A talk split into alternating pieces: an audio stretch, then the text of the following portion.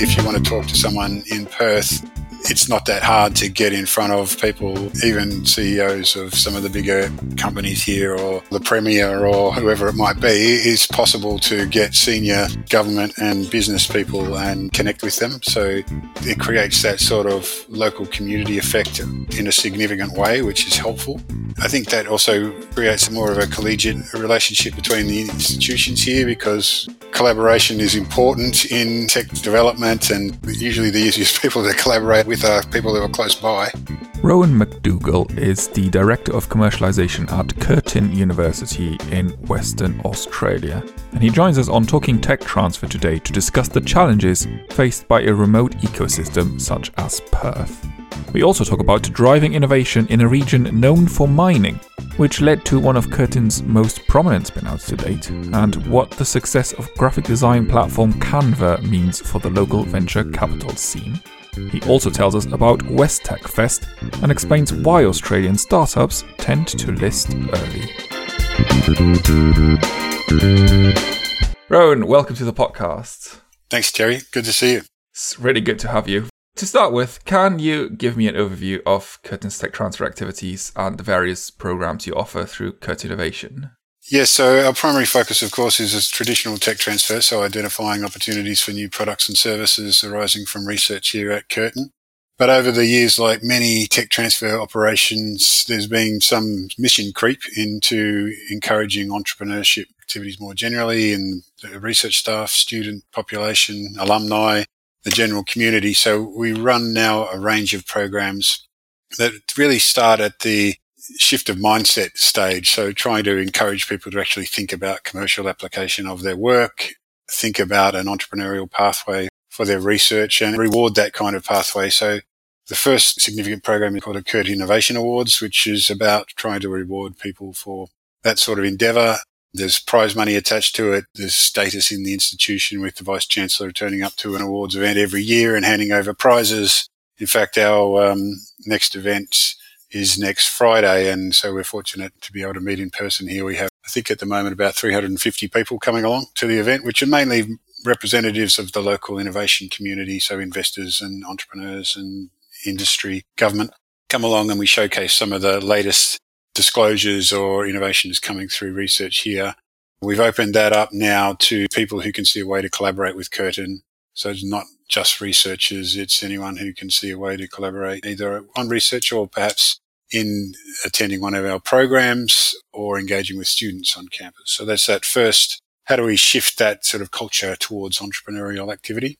Then we have a bunch of capability building programs. So there's a first stage program called Ignition that's run by the Faculty of Business Law here, and we collaborate closely with them on that. It's a program opened up to the general community, and people pay to go along, but we send every year around 20 scholars who are researchers, research students, general students who have an idea that they want to develop, but it's at an early stage. So you go in with an idea and then you get content on business model development and intellectual property, marketing, finance, venture capital, those sort of topics. And at the end of the week, it's an intensive week. They come out with a more cohesive communication package around that. So it's a pitch deck essentially, and they put that in front of investors at the end. Hopefully, if they've got something that they've tested and looks like a viable business proposition, we will then push them to the next stage. There's another program we have, which is uh, novelly called Curtin Accelerate. So that steps on to the next stage of seeing whether or not a sustainable business model can be built around these opportunities and usually you have teams going into that program that have a prototype or have done some sort of validation testing in the marketplace so they can get something in front of customers. And the next phase is to see whether or not they can do that in a way that's going to be sustainable over a period of time. And we try with that program to be a little bit more specific with the mentoring. So the program runs for 10 weeks. They get structured mentoring, which is tailored really to their specific stage of development, their market sector, we try and make introductions to the network that we have of people who can particularly help them with the stage that they're at or the issues that they're confronting. They also get $5,000 to help build out their business proposition and some co-working space. So uh, every year, that's a selective program. So we get applicants in and we select around about 10 teams that go through that program. We can also invest in teams. We've run a pre-seed fund now at Curtin for over 10 years We have an allocation of up to half a million a year every year, and we can put in half a million to any one project. It's capped program, so it's reasonably early focus seed funding. But we have uh, over the years invested in 22, I think, companies. Of those companies and investments, we've uh, exited six for some return. We've shut six, and the remainder are still going in some shape or form. And they've generated sales of around about 200 million. The companies that have received that investment, and they've had received follow-on funding of around about 260, 270 million from venture investors and other sources of funding. It's a reasonably modest program, but we think it's been quite successful from our perspective. It's certainly returned the money that we have put into it and then a little bit more. The other programs, uh, we run an entrepreneur in residence program, so trying to bring in experienced business people who have been successful to inspire and motivate and challenge people towards that sort of pathway of entrepreneurship. And a bigger, broader community program, West Tech Fest, is a program we set up really to try and address the issue that Perth is a reasonably isolated market from the tech perspective. So trying to attract entrepreneurs and investors from national and international environment to Perth every year so that local people can connect with them. So that's a sort of suite of programs. I think I had a question about West Tech Fest as well. How did that come together? How did you start? Because I think you were a co-founder of that. You helped get it off the ground. Yeah, that's right. It came out of, again, that challenge that we have. Uh, we talked about uh, before we started the interview of the advantages of being in an isolated place like Perth, if for things like COVID, in that you can close off your borders and get no cases, which allowed us to live relatively freely. The disadvantage is it's a long way for anyone to come. And so we're quite isolated from the large capital markets, the tech capital markets, and some of the centers of tech entrepreneurship around the world. And so it's difficult for people to see that pathway for how they might build a company. You can have great ideas and you can get them to a certain stage, but how do you scale something significantly? So that was a challenge that we have here in Perth. And we were thinking about ways that we can attract people to come to WA so that local people can connect with them and see a pathway to those global connections and scale. And so we started with a, a program many years ago called Univation, which was showcasing commercially relevant technology out of the universities here in Western Australia. And one of those events, we invited an international speaker through a local connection here, Larry Lopez, who's an ex senior exec from Silicon Valley Bank, who was relocated back to Perth. And he had great connections into the Valley. Through his connections, we were able to identify a guy, Bill Tai, who's a, quite a significant and successful angel investor globally and he came to Perth to speak at this conference and liked it because he's also a kite surfer. And so taking advantage of our natural wind power, he liked the location here. And then we looked at ways that we could continue to entice him back. So he liked to come out with his friends to kite surf. We formulated various events around that network of people because they're great connections when they're here and so they can get what they like from a personal point of view, but we get to use their knowledge and expertise while they're here. And over the years, that morphed from initial day conference to a national competition we called OzApps for a while, which is trying to bring together all uh, ideas for global mobile web cloud computing ideas when apps were prominent, say reaching more significant prominence 10 years ago. He was a leader in that area at the stage. And so we use that as a focal point to attract national interest. Over time, the competition has now gone global. It morphed into a competition called Extreme Tech Challenge, which Bill is senior part of. We run that as part of a week long festival of events really focused around technology entrepreneurship. So there's things like angel investment dinners and technology showcases and high school events and student events to try and encourage early stage entrepreneurs and then more senior people from national and international arena come to Perth and when they were able to and talk about latest trends in various technology areas. So it's morphed into quite a significant local event which brings together the tech community here. That's amazing. Bill, is it entrepreneur in residence or executive in residence as well? We've had various appointments for him. He's got an honorary doctorate here at Curtin. He's a visiting professor and also uh, entrepreneur in residence not so much in residence and certainly not at the moment. Um, but when he was able, he come out at least a couple of times a year. Really is a good, again, inspiration for local startups, good connector of people able to identify opportunities early, connect them to the right people or the right markets so that they can scale quickly if they have what it takes. You are, as you've said, Western Australia. Western Australia is responsible for around half of exported goods from Australia, significant mining industry in the state. Does that economic reality have any impact on your activities? Do you see a lot of commercialization in industrial applications, or is it tricky to generate inbound investment for other sectors like life sciences? Yeah, as you would know, the key elements for a successful tech transfer commercialization that you need experienced management, you need access to skilled workforce, you need sophisticated capital markets, and you need that sort of entrepreneurial mindset. Now, Western Australia has those in spades in the mining industry. So anything to do with mining, early stage mining projects, you can get funding for, you can get people for. There's a lot of knowledge around town, around particularly the market. So that means that technology that relates to mining services or efficiencies in mining or practice of mining, we get a lot of interest in. And so probably our more successful, so a couple of our more successful commercialization stories, a company called Scanalyse and a company called HiSeis were both related to mining services in some way, shape or form and drew on that expertise and knowledge and local customer base to establish their position. So that's the positive. The negative is everything in this town is focused on mining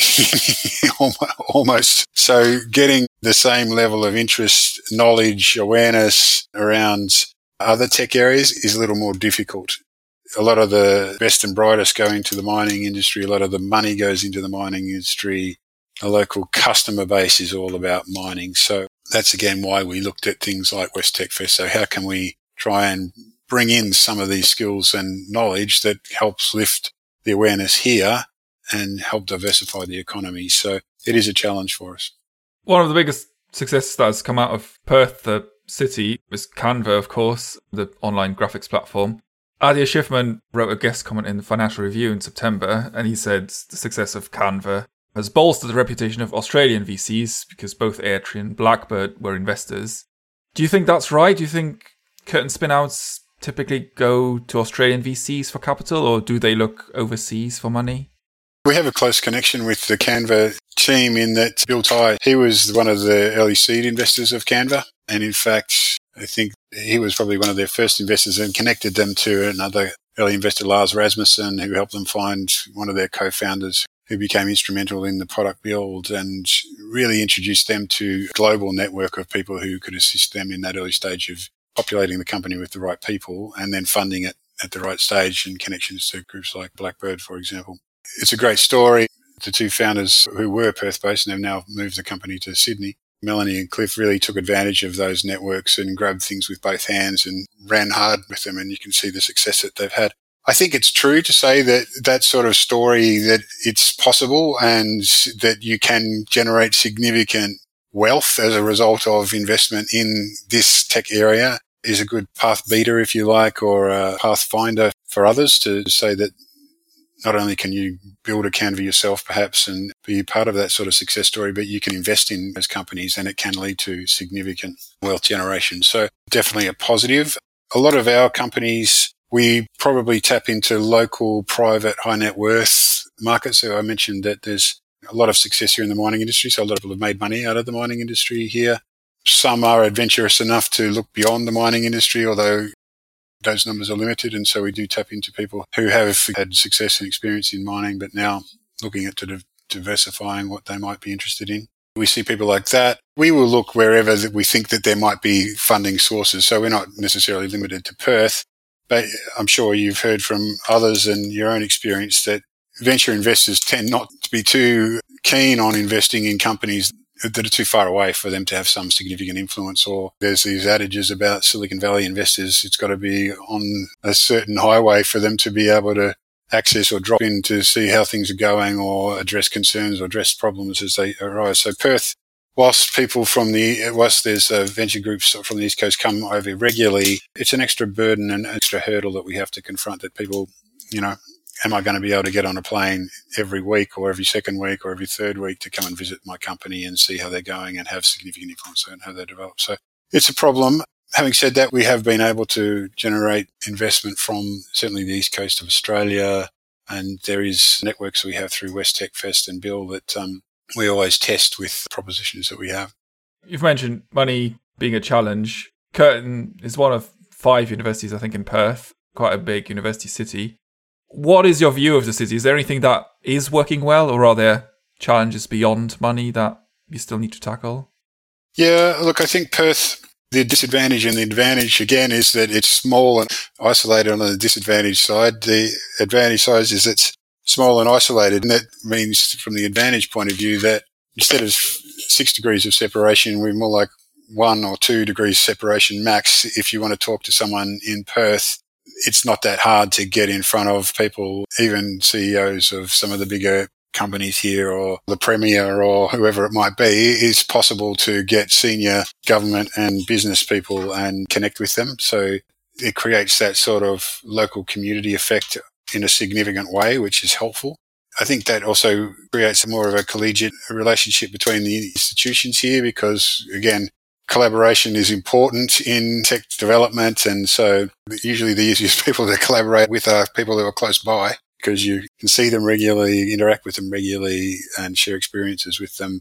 There's a lot of significant collaboration between the institutions here. So that's a plus as well. The downside, of course, it's a small market. Particularly outside the mining sector and it's a finite market because it's just far enough away from the east coast of Australia that it's actually closer to Singapore from Perth than to go to, say, Sydney, for example. So a lot of the thought in Perth at the moment is maybe looking north as opposed to looking east and how we might develop relationships into the region. And in fact, Curtin does have quite a, a, significant reach into the region. So we have a campus in Singapore, we have a campus in Miri in Malaysia. We have also a campus in Mauritius and one in Dubai. So it's trying to expand that international footprint, increase connections for us into the region. I always forget how massive Australia is. It's not easy to travel from Sydney to Perth. It will take you a few hours on a plane. It is a long way, yeah. I mean, it can be five hours on the plane, so you can get a long way in that time. And Singapore is about the same, actually. So before our current situation, I was probably going up to Singapore as much as going somewhere like Sydney and trying to develop relationships there because a lot of large companies also have a technology hub in Singapore that is their regional hub. So they have tech scouts there for some of the big pharmaceutical companies and big engineering companies. They have them based in Singapore as opposed to anywhere else in the region. So they're reasonably accessible from our perspective anyway. You're also director of KCA. What is your view of the Australian or even Australasian ecosystem in general? Actually, I stepped down from KCA 10 years on the board, so it was time for fresh blood. So, but I enjoyed being involved in that organisation for many years. And we have done some benchmarking, of course, with other jurisdictions. If Funnily enough, having talked to colleagues in other countries, it's the same everywhere in that everyone's always seems to be beating themselves up about why they don't do this better. So how can we get more out of the research investment that we make? How can we increase the amount of product and service opportunities that are arising from research? And challenges are the same here as they are, or pretty similar as they are in other countries. There's currently a lot of conversation about this because there's quite a push from the national government to do more in this area and to try and see a better dividend, as they call it, from the research investment that's being made. But if you compare Australia in terms of percentage GDP invested in research or percentage of GDP that industry invests in research, it's quite low compared to some of the people we like to compare ourselves to, like the UK and like Canada and like the US and places like this. So we've got to be careful about the comparisons we make and why perhaps we don't perform as well as we might. It's also, we look at things like GDP percentage venture investment, early stage venture investment. And again, quite low in Australia compared to those countries. So it's almost a tenth of the amount of money invested in early stage venture here compared to Canada or the UK. And if you look at innovation or research intensive companies, the number of those that we have here in Australia Again, we don't have a long list of those. So I think the most recent data that I saw on that was that out of a list of the most research intensive companies globally, our first entry is uh, around about 170 and it's the national telecommunications carrier, Telstra, which is not really necessarily known for its innovative product development. So we do have a couple of structural issues and challenges that need to be addressed if we're going to really improve performance. And that starts with more investment in R&D, more industry interest in investment in R&D and culture shift around that we should be looking to develop new products and services and uh, doing that locally and manufacturing them here and selling them globally. Having said that, I think if you look at some of the more traditional tech transfer metrics, we don't do too badly compared to some of the peers. So if you do it on a research investment basis, so per $100 million of research investment, I think on a number of metrics like converting disclosures into research, into license agreements and the like, then we do pretty well at that sort of translation. If you look at converting research dollars into commercialization income, we don't do too badly if you look at it from that benchmarking point of view. Certainly there's a lot more that could be done. We could do more. There's more startups. We don't probably do as many as we could. Well, there's not as many per 100 mil of uh, research you expend here as there are in other jurisdictions. And there's certainly room for improvement. And I think that a couple of things we're talking to the federal government now about how we might address that. It's really around the reward of this sort of activity and risk money at that early stage, upskilling people so that they understand this process of product and service development from an early stage. So there are things that can be done. It's a long term game. That would have been a follow up question is the federal government do they not understand how it works or is it just because you've had a lot of change? Oh, we can't talk in the uk we've had five prime ministers in 15 years. But is it is it because there hasn't been a long-term stable government? That there are elections quite a lot. Yeah um, look i think the uk certainly has made a much longer term commitment to this than has happened in australia. And we're quite jealous of the various programs that you have there in supporting specifically technology commercialization and upskilling of commercialization and that process of rewarding universities for performance in that area. I think we would like to have a similar sort of program in place here. We don't. Some people sort of talk about it's your victim, your own success in Australia because there is such a successful resources mining industry here that is very significant and throwing off very significant export income that you're not challenged as much to look at alternatives. That may be true. Certainly the resource industry dominates as far as export income and employment and lobbying power with the government. And then there's the agricultural industry as well, which is very significant too and generates that sort of export income that just demands the focus of policymakers, I suppose. So there's not huge amounts of time on a regular basis, at least spent on this. Having said that, this current government is certainly very vocal about trying to increase performance in commercialization, tech transfer, and trying to convert ideas that are developed in research institutions into products and services and benefit and impact in the economy. So it's an ongoing discussion.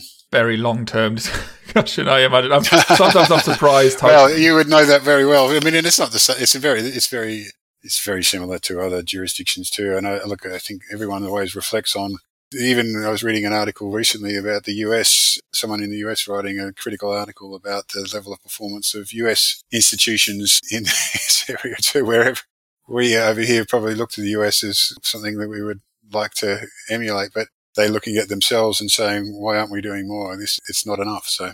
Yeah, the grass is always greener, I suppose. Oh, something else as well. How does your start portfolio engagement from researchers fair when it comes to equality, diversity, and inclusion. Do you have numbers? Do you track that?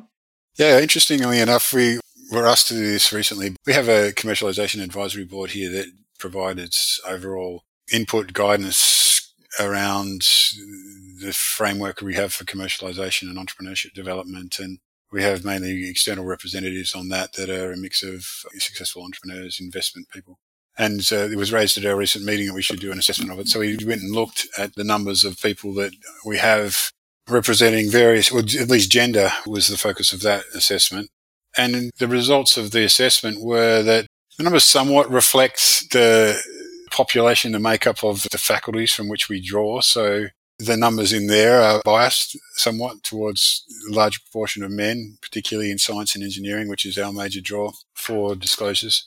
And then health sciences is probably about 50-50 and our numbers sort of reflect those proportions, but a little bit worse. So we probably have a worse representation than the faculty numbers would indicate, but it certainly follow the similar bias. So what do we do with that? It's interesting. Some of the conversations were uh, about how we promote and market programs and to whom and the impression that we're giving when we do so and any uh, unconscious bias that might be associated with the way that we are doing those things. So it's a very current topic, certainly around the entrepreneurship programs that we run. It's something we're thinking about whether we run female focused events because I know that others have found that when they do that, they get better attendance of women to those events and perhaps greater number of them would come if it was a mixed event. At least in the initial interaction, sometimes perhaps some women find that little less intimidating. I guess it's very topical and it's something that we're currently thinking about how we address because our desire and our aim is to try and get a better balance. The program I mentioned earlier, Ignition, which is our sort of early stage entrepreneurship capability building program, interestingly has been about 50-50 on gender at least. So that's promising. On racial diversity, look, I think Curtin is a pretty diverse population. We draw a lot from international academics. So a lot from Asia, Europe, not so many from the US or Latin America, but a lot of Europeans, a lot of Asian countries represented in the mix here. So that does give us a reasonable degree of diversity from that perspective. How is your own office looking? How do you fare when it comes to diversity? Yeah, so with our traditional tech transfer staff, we only have a reasonably small number. There's four of us, and that's quite biased towards men, I must say. So three and one. On our entrepreneurship activities, it's more dominated by women. So people who are doing the sort of community building around the entrepreneurial programs I mentioned and coordinating and delivering those. We have four people working on that part of the program, and they're all women. With four people, I imagine it's quite difficult to get a balance as well. The only balance is having 50 50 at that point, because either way, you're going to. you're a little bit skewed here. That's right. It's true. You've been at Curtin since 2008. You judged from BioSignal, although before that you worked for Unisearch and helped commercialize medical and life science research out of UNSW. What lessons have you learned in your career that you are applying at Curtin today? Be patient. I think be resilient. And I know that, um, again, this is something shared across the globe in this sector. It does take a long time to see the fruits of your labor in tech transfer and commercialization activity. So from initial disclosure to something that is generating significant return or has even translated into a new product or service, you're commonly talking about five, maybe 10 years. So you do need to be quite resilient and often along the way things don't go the way that they were hoped or anticipated to go. So you need to be adaptable and be able to get back up and shift thinking and move ahead. So that's something I think I've, I've certainly learned over the years is, um, it's a long-term game and really to have impact, you really need also to bring the rest of the institution with you. So because we have quite modest resources, some of the activities that we've done is really focus the resources we have into building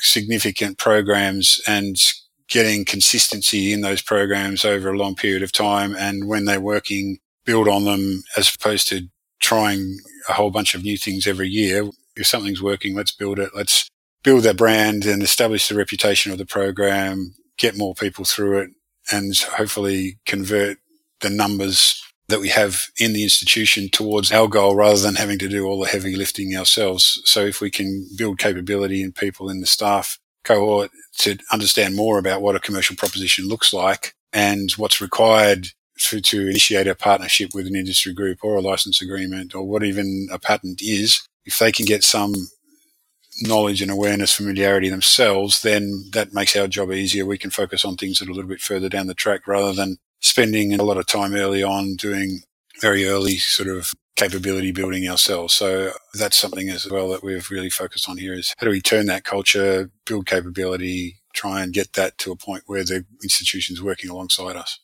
Is there anything you would specifically say to someone starting out in tech transfer today, going into that career?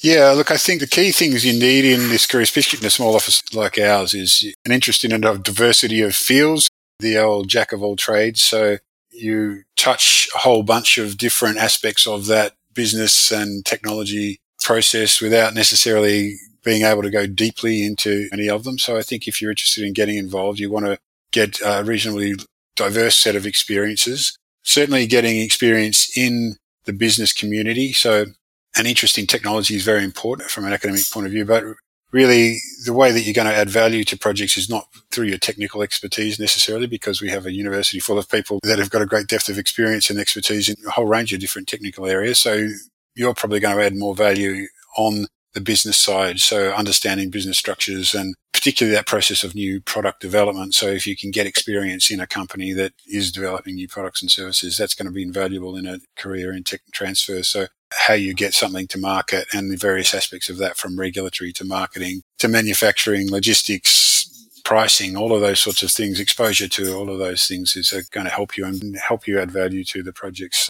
as they come through. If you had a magic wand, is there anything you would change about tech transfer, either at Curtin or generally? Yeah, well, as I mentioned earlier, the two things that we are trying to lobby the government for at the moment that we see as critical more high risk funding. So that's funding at the very, very early stage, almost from a venture point of view, it's pre seed. So money to develop prototypes and do pilot trials and run proof of concept sorts of uh, activities. We have a little bit, but sometimes people say that if you've got a good project, it'll find money. So money will come to the projects that are good. And I think that's somewhat true, but if you really want to shift the game and increase the numbers of projects and products and services that are coming through, you've got to take a risk on more. A lot are going to fall over. That's definitely going to happen. But if you want to get more through, you've got to pull more through that early stage process and take a bit more risk. So that's one aspect to it. I think also reward and recognition for research staff for this sort of activity. I think this is again a common problem globally that research staff have a whole range of different demands on their time commercialization being one that's probably a few down the list. It is a particular problem about, well, how do you motivate research staff towards this sort of activity? How do you recognize this in their career pathway so that they're not disadvantaged, at least by doing this sort of activity, that they're in fact incentivized and rewarded for taking a pathway towards a commercialization of their work. So not just from a financial sense, but if they want to stick to their academic career, that they're also able to do so and spend time and focus on this as well. So I think if we can do something about those two things, they're most likely to shift the dial as far as outcomes. You've mentioned, I think, six exits you had from your pre seed funds. Are there any examples of portfolio companies that you are particularly proud of or that have been significant successes? Yeah, so probably our most successful to date has been a company called HiSeis, and that was based on some work out of exploration geophysics here guy Anton Kepic and Milovan Urosevic, a couple of their colleagues from industry. So they identified a way that seismic technology could be applied. It's usually applied in oil and gas exploration, but it hasn't been applied in minerals exploration for a variety of reasons around the geological structures involved in minerals. And so these guys cracked that process of being able to apply that technique, which is a very good way of exploring at depth and mapping out ore bodies at depth, take it from oil and gas to minerals it was a good project in that it sort of touched those advantages that we have here in WA. So we had people who had knowledge of the problem. We had people locally who are customers who had the problem. We were able to populate the company with graduates who were coming out of Curtin in that area so that they could access the skilled workforce they need. There was people willing to fund it. And in fact, it was somewhat bootstrapped because we were able to generate enough business around it in the early stages that it just generated profits and put those back into further development. So some of the early employees were Curtin employees. The CEO was a Curtin graduate. We developed to a reasonably significant stage to a point where Curtin really probably wasn't going to add much more as an investor because we have a cap on the amount of money that we put in. And so it needed to get to that next stage of growth. And we went out and ran a process to sell down our interest in the company and did that in a structured way and got a number of different bidders, a number of whom were also Curtin alumni. And so now a couple of alumni have come in as shareholders in that business to drive it to the next stage of growth. And so it was really a, quite a neat example of the power the university could bring to bear on these things by providing the right resources at the right stage, people, connections across the different networks. So I think that was a pretty neat one. We've also had a couple of companies that we've listed publicly. Uh, one of the things I didn't mention about funding in Western Australia, the private capital markets for tech are reasonably limited, but there is often quite an active public sector early stage listing market here. You can list a company reasonably early, or at least for periods of time you're able to. There's pros and cons of that because the compliance issues are quite onerous and expensive for a listed entity. But there are pros that you can get access to significant amounts of capital if you're growing quickly and performing well and the market likes what you're doing. And from an investor point of view, there is those compliance issues. So you've got good certainty around the business being properly operated. So people do tend to list early here. And we've had a couple of companies that have done that, one called PainChek, one called Isotano, which are going reasonably well and selling products in the marketplace and internationally, in fact, and have been able to raise funds that way. And it was good to go through that process. Sadly, that almost brings us to the end of the time we had for this. Is there anything else that we haven't talked about that you want to tell people or anything that you want to reiterate? The programs that we've talked about, some of the first stages of the process we see here at Curtin, uh, some of these programs are now very well established. We're looking at what's the next phase and something that we're thinking about you know, at the moment is sort of a studio venture model or a startup venture model. So we're able to, as with the example of HiSeis, bring to bear the resources of the university for early stage startups. And that includes the infrastructure, the access to people, access to expertise. So where there's someone who has an early stage idea as a startup and can benefit from access to those elements, looking at how we can apply those to fast track those companies quite significantly, identify them early, and then drill down support to scale them. So that's our next sort of stage of evolution with the work that we're doing here. And we've got some good interest from the local community on that and hoping that we'll get support for it. Amazing. I look forward to following that journey and learning more as there's more to tell. Yes, well, hopefully one day we'll meet in person again. Well, yeah, it's almost been two years now. I think you were one of the last people that I managed to see in real life. So yes, it, it was yeah. a good event. The university venturing event. When are you next running one of those? February is the next one for Monterey. Yeah, that was good fun. Yeah, obviously I will let you know. Yeah, yeah every, everything. I don't know if I'll ever is... be allowed out of our box here. We're locked up tight at the moment, but one day. One day. Well, Roman, thank you so much for joining us today. It's been a real pleasure to talk to you again and find out more about Curtin. It's good to see you. Talking Tech Transfer is hosted by me, Thierry Heles. It is produced by Global University Venturing, a Mawsonia Limited publication. You can find us at globaluniversityventuring.com, on LinkedIn as Global University Venturing, or on Twitter at GU Venturing. Our sound engineer is Mark Chatterley from In Ear Production. You can find them on inearproduction.com. If you've enjoyed this episode, make sure to hit that subscribe button so you never miss an interview. We'd also really love it if you could leave us a review on Apple Podcasts, or if you share this podcast with your friends and colleagues. It really helps us grow our audience. You can also reach out to me directly with feedback. Just email theles at globaluniversityventuring.com. That is T H E L E S at globaluniversityventuring.com. Until next time, have a great week, everyone. Goodbye.